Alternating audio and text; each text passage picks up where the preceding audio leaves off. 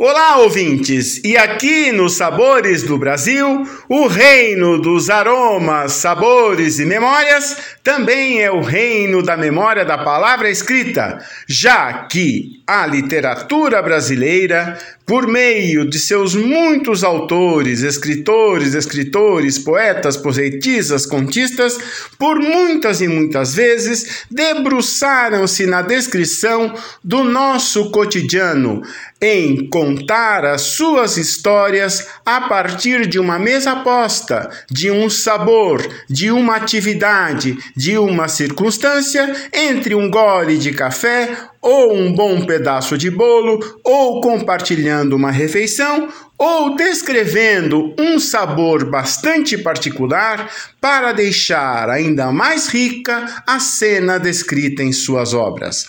Assim é que a gastronomia brasileira está presente na obra de muitos autores. Muitos, inclusive, debruçam-se sobre o tema como a razão de muitas de suas histórias, muitas de suas cenas, enfim, aquelas circunstâncias em que o cotidiano de um simples partilhar da refeição conta-nos a história de uma vida inteira, nos insere no contexto de uma história bem contada, nos faz pertencer à página escrita como um personagem que, ainda distante, vive e vibra nas circunstâncias das palavras eternizadas em uma página de livro.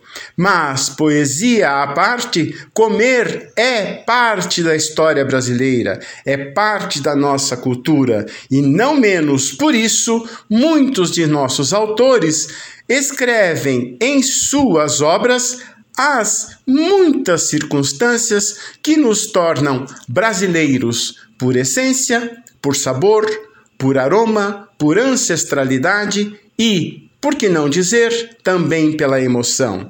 É com emoção que muitos autores descrevem os momentos da refeição, a alegria partilhada, a circunstância em que a história se desenvolve e nos dá pistas por intermédio dessas pequenas circunstâncias de como a história vai se desenvolvendo.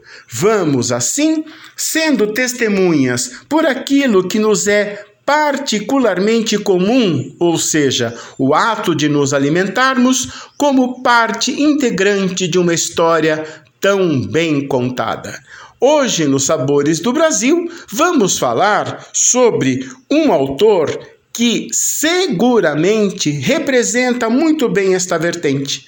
Vamos falar de Jorge Amado, esse escritor baiano profícuo na sua produção literária que, vez por outra, descreve cenas, pratos de intensa brasilidade, contemplando a sua realidade prática imediata, ou seja, a mesa da cozinha baiana, a ancestralidade da cozinha baiana e o cotidiano pleno de sabor dessa que é uma das cozinhas regionais mais intensas na gastronomia brasileira. Como não lembrar de Dona Flor e seus dois maridos e as suas aulas de culinária? Como esquecer os toques de sabor nas suas múltiplas aventuras? E ainda, como não sentir o sabor dos vários mercados descritos em muitas de suas obras? É isso, vou deixar com vocês o sabor de intensa brasilidade numa deliciosa sugestão com a inspiração de Jorge Amado. Espero vocês no Sabores do Brasil.